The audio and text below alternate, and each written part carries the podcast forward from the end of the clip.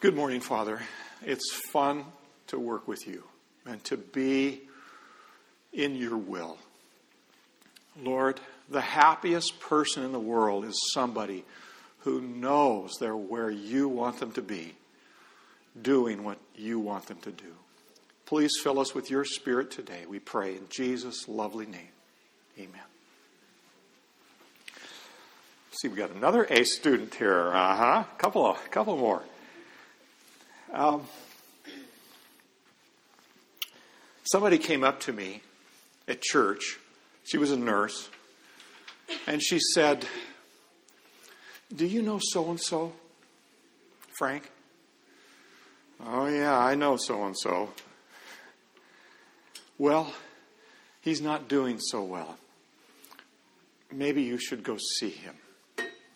The last person in the world that I wanted to go see was Frank. Frank was gay, and he was interested in me. I remember during an evangelistic series at this church, I'm sitting in the front row, and along comes Frank and sits down right beside me. He wasn't there because he wanted evangelism. He was there because he wanted to sit next to me.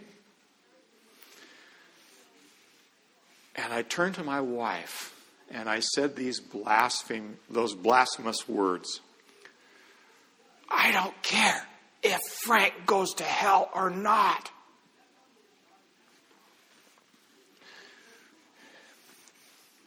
That Sabbath, many years later, I uh, went and saw Frank.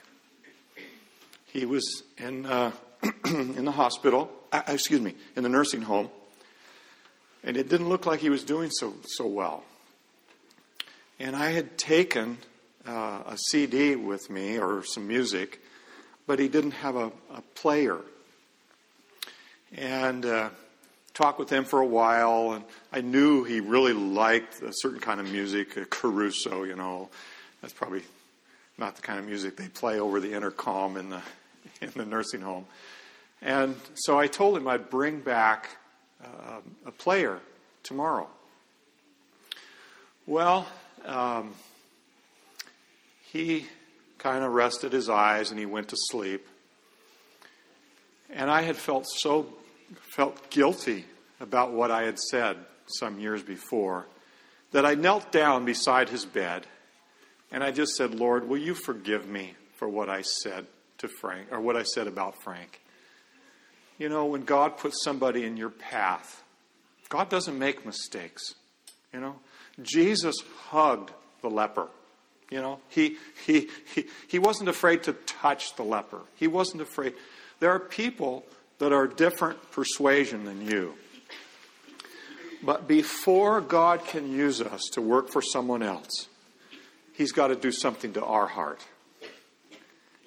You know, you can't give away something you don't have. And the first step in reaching anyone for Christ is I've got to be Christ's, wholly and completely. How do you know if you're converted? Well, if you had asked Peter, Are you converted? What do you think he might have said? Well, he says, if I'm not converted, there's nobody that is converted. I've left my hometown, I've left my family, I've left my business, I've left everything to follow Jesus. Of course I'm converted. But Jesus said to him some months later, when you're converted, strengthen the brother.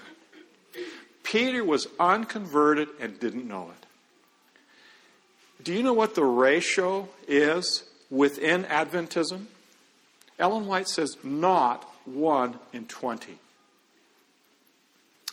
Not 1 in 20. So, how do we know if we're converted? Well, first of all, the time we spend with Jesus, with God the Father, will be a telling a tale. Not the time you plan to spend, but the time you have spent with Him. Do you give Him your best hour, your best hours? Now, somebody says, My best hour is in the evening. Then give it to Him. Whenever your best time is. You know, you find Christ in the scripture. It says, Rising up a great while before dawn, He went out and prayed. But you'll find an equal number of times in scripture where Jesus is spending morning time with His Father and evening time with His Father. In fact, uh, if you'll turn to uh, Joshua 1, verse 8, uh, you'll find an interesting principle. Joshua 1, verse 8.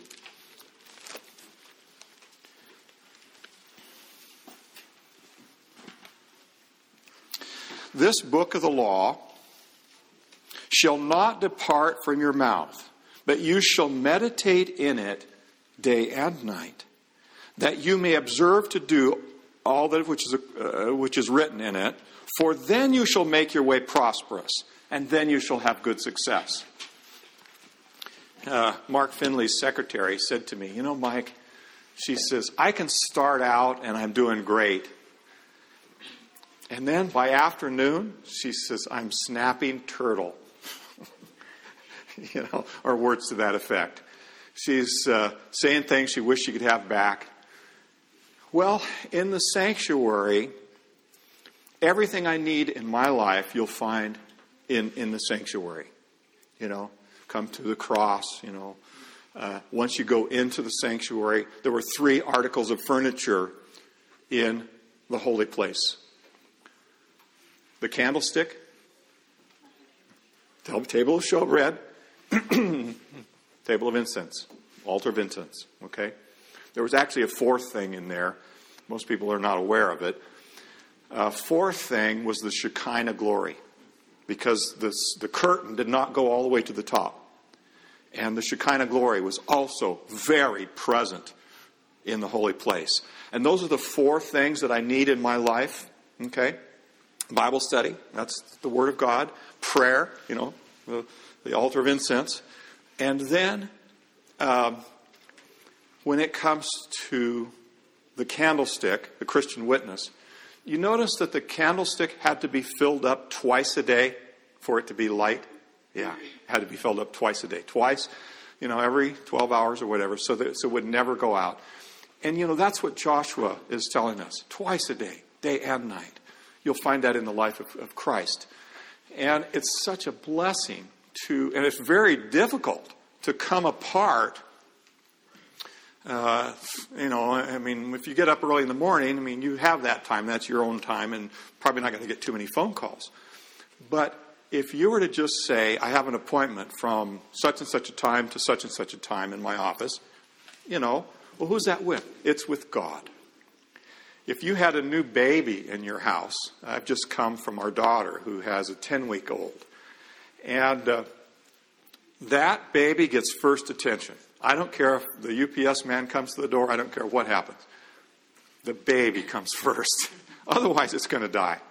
And that's, that's our spiritual life. We can't be a light to others and, and, unless we're being filled up um, with Jesus every day. And I think twice a day is, is the best. Well, I shouldn't say that. Daniel found that he needed to be filled up three times a day.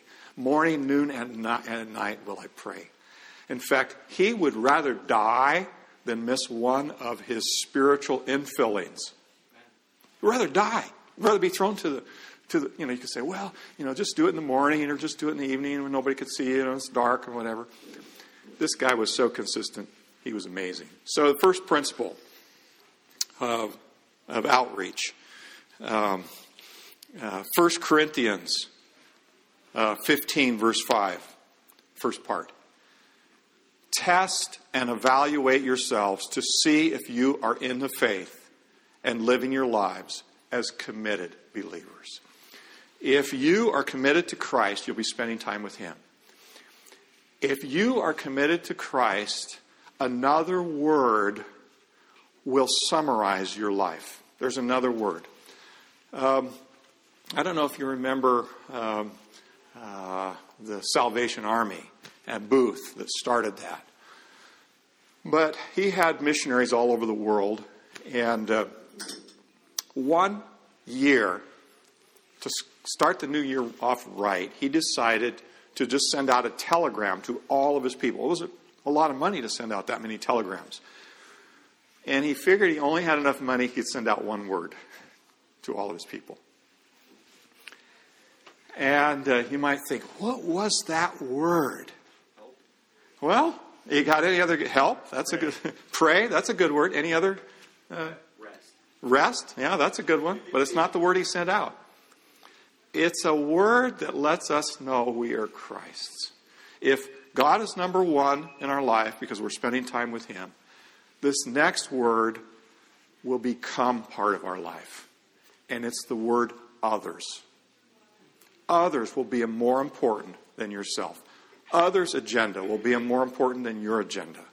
You know, Eliana asked me the other day, just a couple days ago, she says, Will you be able to do a seminar in the afternoon?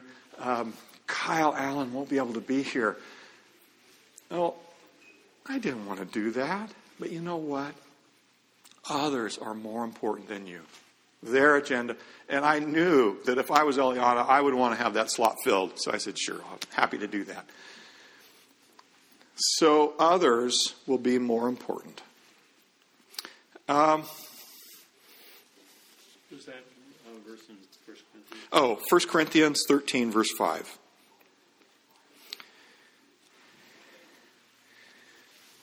One day, uh, uh, I couldn't be home for Sabbath. In the summertime, we own a little ghost town, and uh, it's 130 miles from here, and I see a couple people who've been there. anyway, uh, we uh, we love this little spot, Ritter Hot Springs, and uh, had to stay down there over Sabbath, and uh, feeling a little picked on, you know, that I couldn't be with my wife that Sabbath. And there was a fellow there, uh, a physician, with a ponytail. And I, I don't care for men with ponytails, especially when they're gray. okay? And this guy had a gray ponytail. But uh, I thought, you know, he probably out here for out in nature wants to get a little exercise. So I asked him. I said, "Do you want to go for a hike?"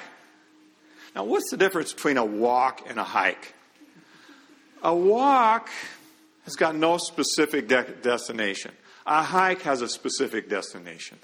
when you go on a hike, you're going to the top, you're going on a loop, you're doing something or whatever. And I asked him if he wanted to go for a hike. He says, Yeah, I'd love to. And this guy was probably about, you know, 65 or so, physician from the Bay Area. And we went on a pretty nice loop. And three quarters of the way through the loop, he just stopped. He says, May I share something with you? Well, I said, Sure. He said, I've never shared it with anybody in my life, not even my own wife. Well, I said, If you feel comfortable, go, go ahead. He said, One thing you don't know about me is he said, I'm bisexual. And he said, uh, Two years before they identified the AIDS virus, I was practicing uh, down in the Bay Area, and he said, God spoke to me. And he said, There's a plague coming for the gay community. And so after that, he didn't have any relations with any men for two years. And then when the AIDS virus was identified, he realized God probably saved my life. Well, he says, that's the first story. He says, the second story I want to tell you is as a physician, it's very important. You know, the prescriptions you give to people, I mean, you could kill somebody with the wrong prescription or the wrong dosage. And he says, I was practicing for Kaiser in the Bay Area. And he said, I told a fellow, you need to come back and see me in six months. And I gave the guy a prescription, and uh, he brought it back right away. And he says, Doctor, did you mean six months or three weeks? Because on the paper you wrote, I need to see you in three weeks. Oh, here, let me fix that. I just made a mistake. He said, I was losing my mind and I didn't know it. And I went back and I reviewed some of the medical prescriptions for, for medicines and things. And in some cases, I had given people 10 times the medication that I should, should have given. And uh, I immediately went to my supervisor and I said, You know, he said, I need a leave of absence. Maybe I'm just under too much stress. Uh, just need to take a vacation. The guy gave him a vacation. He decided, I'm going to drive from the West Coast clear as far back as I can to Prince Edward Island. And, you know, take a boat and go out to the island. That's a pretty long drive. He said, Mike, he said, on the way, I was losing my mind so quickly that I couldn't even find my way back to the hotel. Now, he says, I say I'm an atheist, but he says, every time I called out to God for help, he helped me. And he says, I finally decided I needed to drive back to Oakland.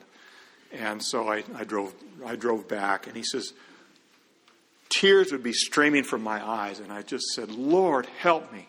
And he says, He, he helped me to get back to my home. Then, like Nebuchadnezzar, God healed him.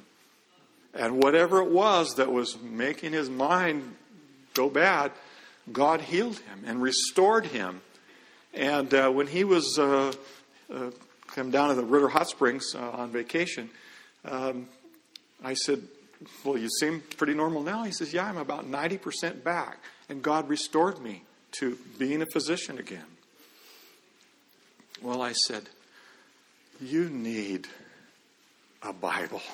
Do you have a Bible? No, he says, I, I don't have one. Well, I said, You need one. Well, which Bible do you recommend? And I, and I told him. Before he left, he said, Now, which, which Bible was that again? I want to write that down, get that Bible. Now, he says, Please come and see my wife and I uh, sometime when you're in the Bay Area.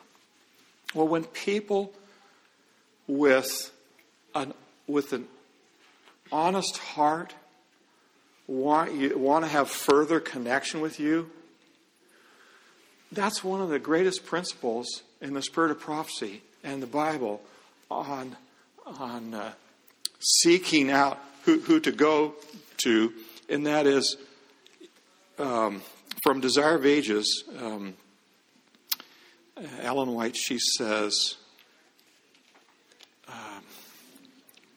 see if I can find it here. There's a quote that I wanted to, to share. Um,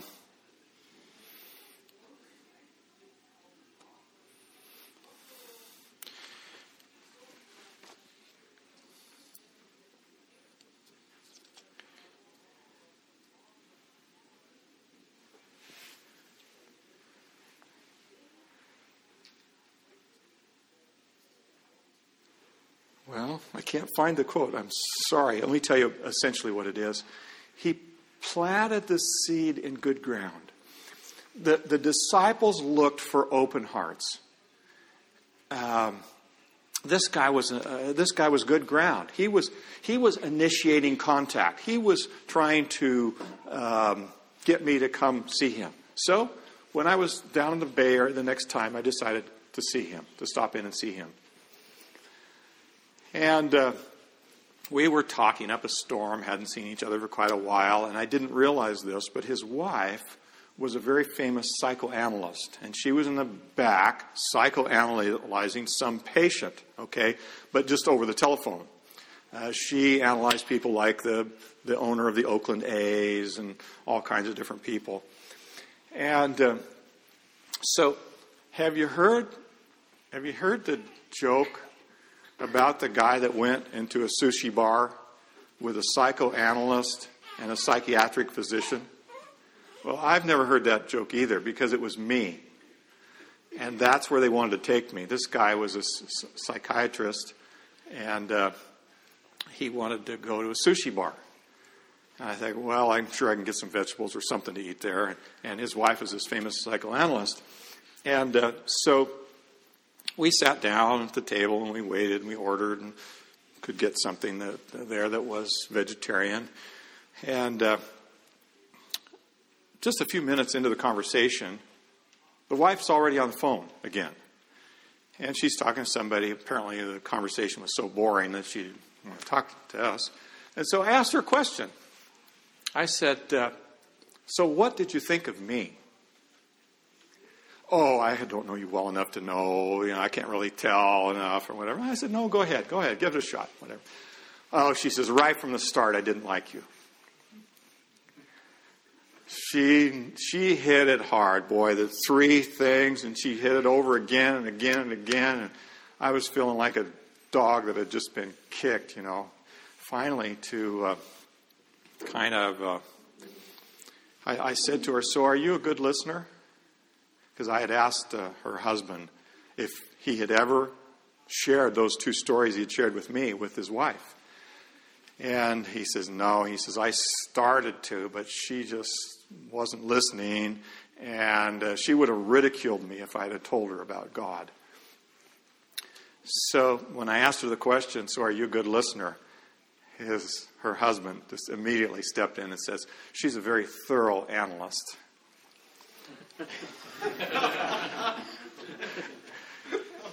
Anyway, so uh, they finally took me back.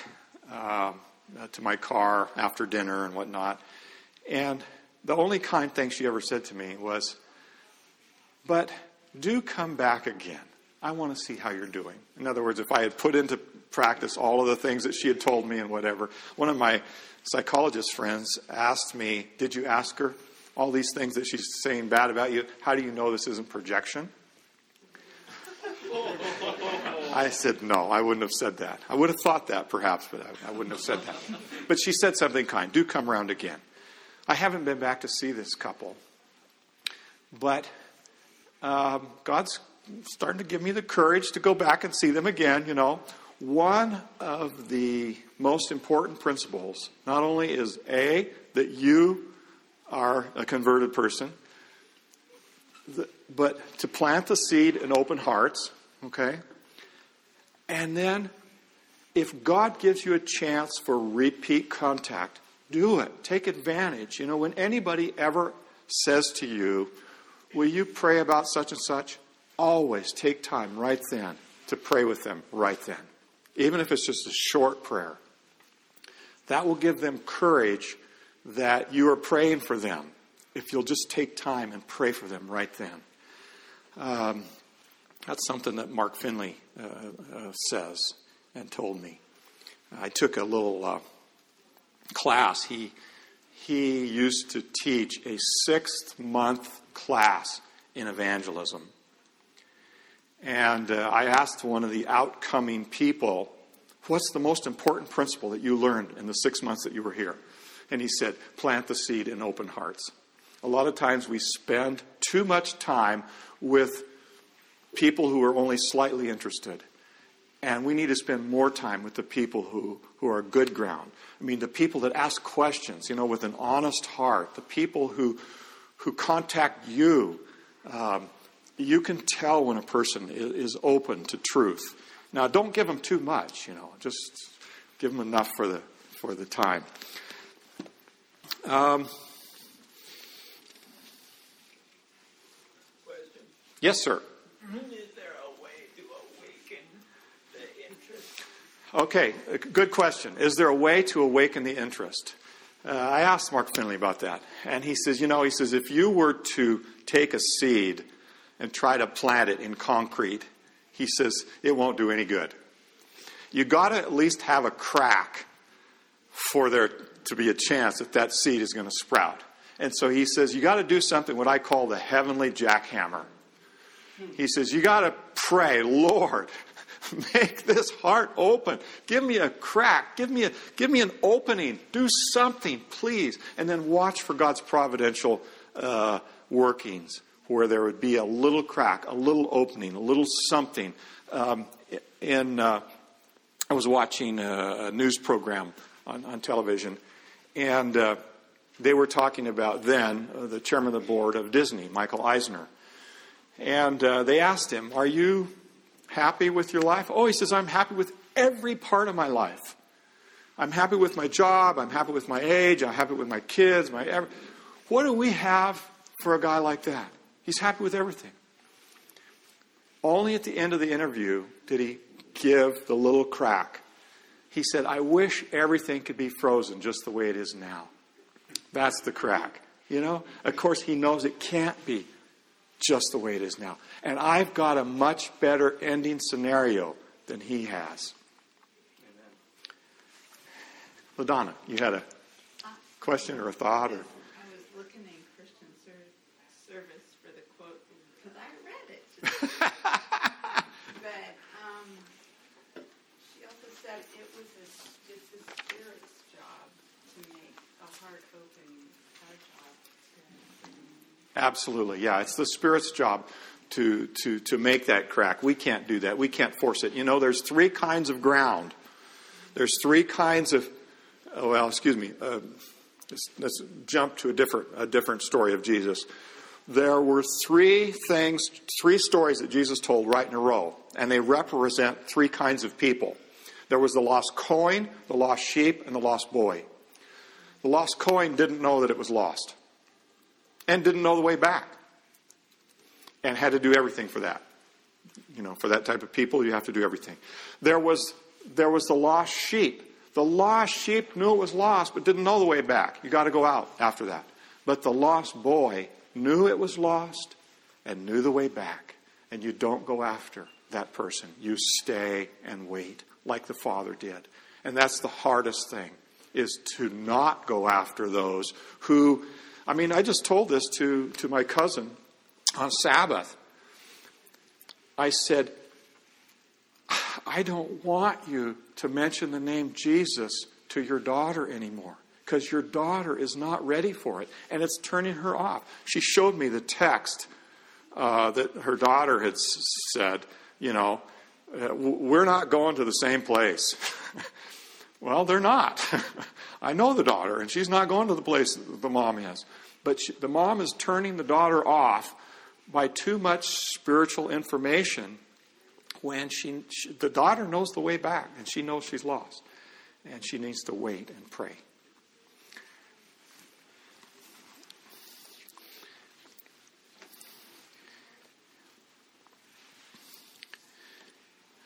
another major principle that uh, god says to us um, in desire of ages page 347 that which will be most effectual is the testimony of our own experience. Now, now, this, this may not necessarily be your personal testimony, it just may be the experience you've had. I had an experience uh, that uh, I still can't believe. It still impresses me with what God is able to do. You know, when it, the, the song says, It is no secret what God can do. What He's done for others, He'll do for you. I started out um, in my business um, buying everything domestic, domestically, okay? Well, there came a day when we couldn't make a profit on foam rubber that we bought here in America. We had to, for some of our core products, go overseas. And eventually it led me to China, and I would go over there and I would. Uh, take contraband with me whenever I'd go. The Bible in Living Sound, I took the first digital media into China, Bible in Living Sound. And when the union found out how much I was trying to take in, they said, don't try it. Uh, if they catch you, you know, throw the key away. So give, give us some of that, and we'll kind of get it in little by little. Well, recently, when the director of the Bible in Living Sound went to China, I think just a year ago, she says, we went over there, and the Bible in Living Sound is everywhere in China. Even when you buy an MP3 player, you can get it free, already preloaded on there. So, anyway, um, I like doing that. And uh, I would take uh, Christian literature, it would just be stapled um, black and white literature at first. And I've had people hold it in their hands like they were holding gold, just like they were holding gold. Oh, thank you, thank you. No one has ever talked to me about God in all my life. I mean, where can you give a tract away and get reactions like that? And so I uh, decided to whole, order a whole bunch of GLOW tracts in the Mandarin language and take them w- with me on the next trip. And a friend of mine went with me too. He wasn't even an Adventist, and he was giving these out, out left, right, and center, just having so much fun. But uh, one thing I was never tempted to do was to give one of these GLOW tracts to a police officer. And uh, I was even a little nervous when one of my friends was just freely giving out tracts on a, on a public and public transportation on a bus. But uh, uh, on a Saturday, there was a terrible terrorist attack. And uh, since the terrorists in China don't have access to bomb making materials, they did their terrorist attack with machetes. There was 10 of them, and I think three of them were women, and they went into a train station and just, just started hacking people to death. And they killed 28 people right off the bat, and they wounded 150. Now, I didn't know about this. And uh, on Tuesday of that same week, I was in China. I had been giving out all kinds of GLOW tracts. Now I needed to, to have a business appointment.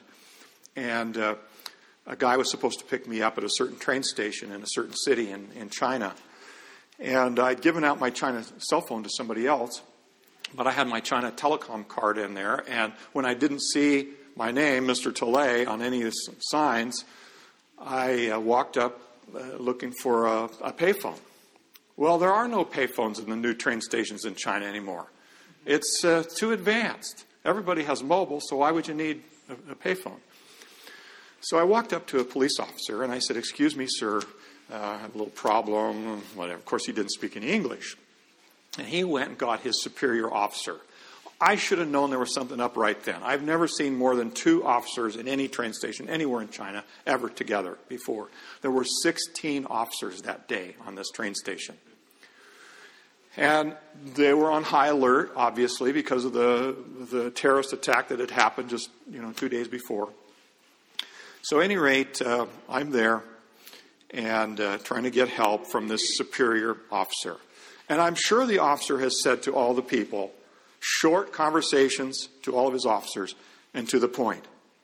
Don't get, you know, uh, sidetracked. If they look like they're a Uyghur person, kind of like from Kazakhstan, that's the first thing, you know. If they don't, just let them be. And I don't know if he said that, but that's kind of what I'm, I'm, I'm thinking. I'll tell you the rest of the story.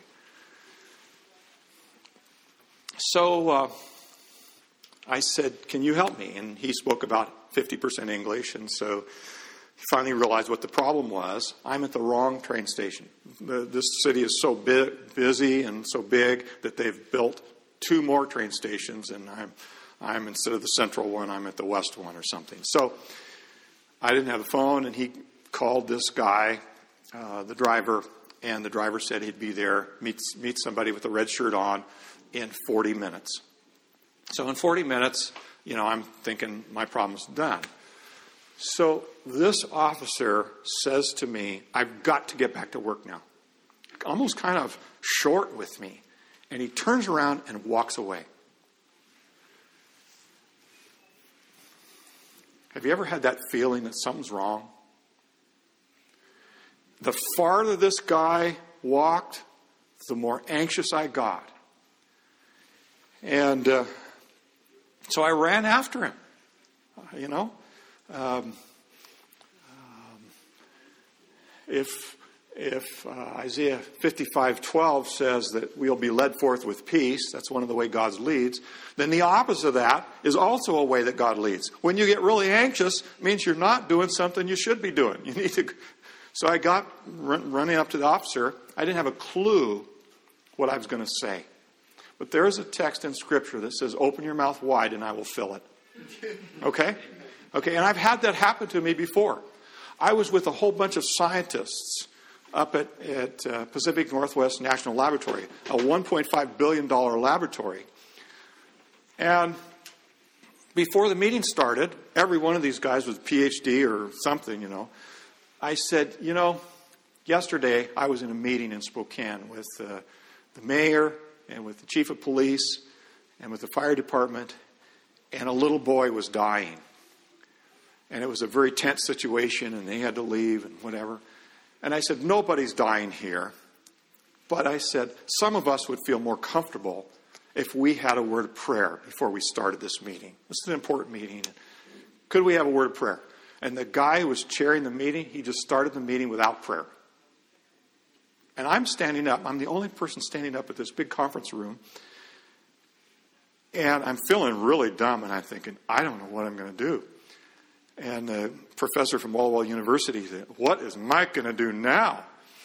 And I know he won't sit down without prayer. so I just opened my mouth. And these are the words that came out. And it surprised me. I just said to the chairman, No, we're going to pray. So I just had a short prayer, and then I sat down. And the man started the meeting again. Only this time his hands were just quivering. Apparently, he thinks that there might be a God because why would you be nervous? And afterwards, he was so kind and so nice and so friendly and so helpful. So I've, I've had situations that have come up before where I've not known what to say. And uh, so when I caught the officer there in China, I said, Excuse me, sir. And as soon as those words came out of my mouth, I knew what I was going to do. I had in my pocket a piece of paper with just three uh, Chinese symbols on it. The first symbol was very a very simple symbol. It's a symbol for um, the lamb, a lamb. And I said, "Excuse me, sir, can you tell me what this means?" He says, "Lamb," kind of short with me. And I said, "Could you tell me this next symbol?" He says, "Yes, me." And I'm thinking, I've got only one more question la- uh, to ask this guy. He's he's done with me. I said, "What about this next one?" And it's you've seen the Chinese symbol. It's the symbol of the lamb above me, and it's the word for righteousness. When Jesus is in control, when He's above me, that's the word for righteousness. So I uh, said, What about this one? And he doesn't know it. And he gets his phone out again and he typing in Chinese characters and in this Chinese program. And all of a sudden the answer comes up. And I see the answer in English. And it says justice. Well, that's close, but really, you know, not the best, you know, for, for this word, which is ye. And as soon as this Chinese officer looks at his phone, he starts to get emotional. And Chinese don't get emotional. And he points to his phone, and I don't know what he saw, but he says, This is what we need in China, just with emphasis. And then he went on to try to tell me about this terrorist attack that had happened just a couple of days before. And uh, I asked him, Do you know what the lamb means? And it just had a blank look on his face, like, I don't have a clue what you're talking about. And so I wrote on the paper, L A M B equals Jesus. And uh,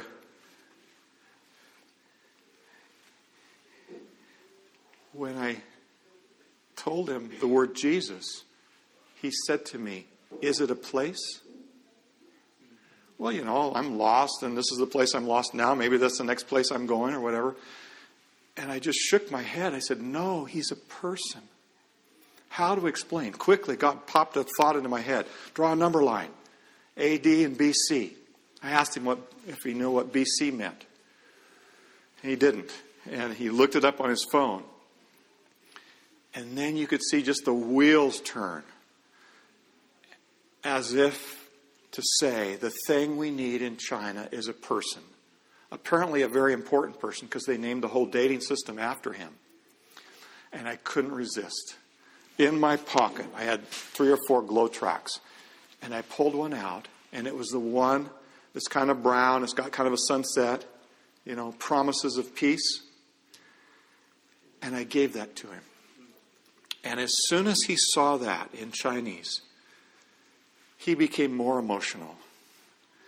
And he said, This is what I need. And then, at 35 years of doing business in Asia, I've never seen this once. in a business setting. He did the 90 degree bow where he took and folded his hands and just bowed right in front of 15 fellow officers. It is no secret what God can do. What He's done for others, He'll do for you. You plant the seed in open hearts. That man was the most open man in all of China that day. He just happened to be an officer. But it doesn't matter. When somebody has an open heart, you do it. And it is the most natural thing I've ever done. One more story from China. Uh, this is the one that's still getting me to shake my head. I still can't believe it.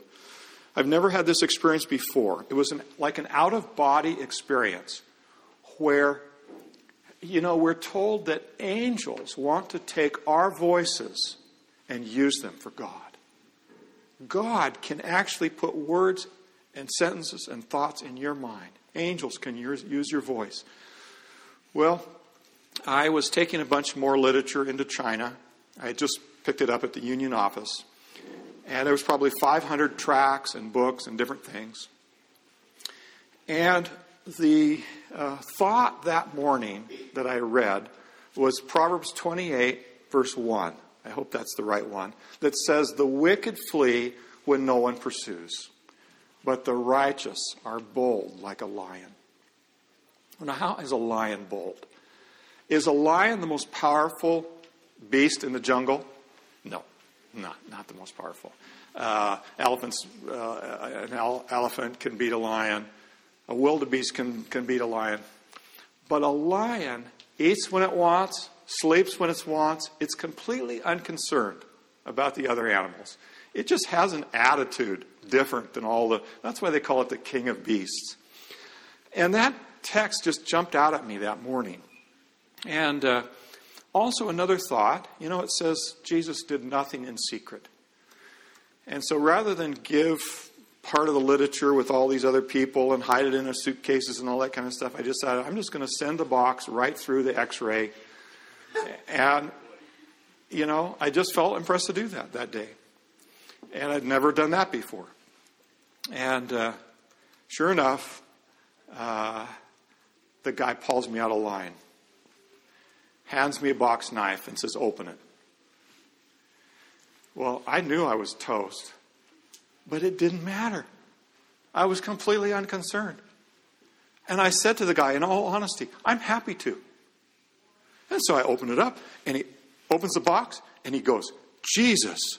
This was not a swear word. Everything in there was about Jesus, and he could see a picture of Jesus. Now, I've been stopped by officers before. You know, maybe you're going a little too fast or different things like that. But I've never had an officer call for backup. And when an officer calls for backup, you're toast, okay? and this guy called for backup, and two more officers got involved. Well, he can't let you go because he's got culpability. Other people will know. And so I didn't know what was going to happen. But then it was like watching a movie, a movie of me do something I would not do. One thing I would never do is the officers know the law better than you do. You don't argue with an officer. Okay, that's rule number one. And so I just looked at this guy, and these words came out of my mouth. He told me, You can't take this into China. And I said to him, No, it's okay. And I, I couldn't believe that those words had come out of my mouth. And then while they're arguing about what to do and whatever, I just took the box away from the officers, folded the lid in, up, put it under my arm, and just walked out of there with no permission to go. And I wasn't even curious to know what they were doing. I don't know if God turned them into a pillar of salt. I don't know what. But I just walked out of there just as unconcerned. I was just doing my bidding. But when I gave that literature to the little home church on Sabbath, and the pastor lady got it, I asked if she'd seen this kind of literature before because I got the very best literature for China. And she says, No, I've never seen this. It was like heaven came down and glory filled her soul. You know, maybe a hundred people will read just one of those tracts. And God wanted that literature saved for that home church that Sabbath. He didn't want me to just give it to the officers. And so he had me do something I was unwilling to do, I wouldn't have done. But seeing the bigger picture, the bigger good, I was willing. And so we need to be willing. We need to be open. When, when, when God prompts you to do something, you know, it says in Scripture, whatsoever He saith unto you, do it. you know, we need to be willing to do whatever He says, even if we're, even if it seems uh, foolish or we don't want to do it. Um, one time, I had a big court case coming up, and it was against a really mean attorney. I mean, this guy was. One guy told me, he says, his name is Jaws. His his teeth glow in the dark. You know? and I couldn't have my regular attorney, who was a Christian attorney, uh, defend me because there was a conflict of interest. And so I had to have another attorney who wasn't an Adventist.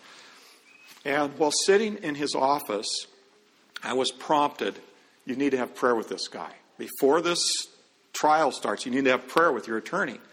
And I was afraid to. So I didn't.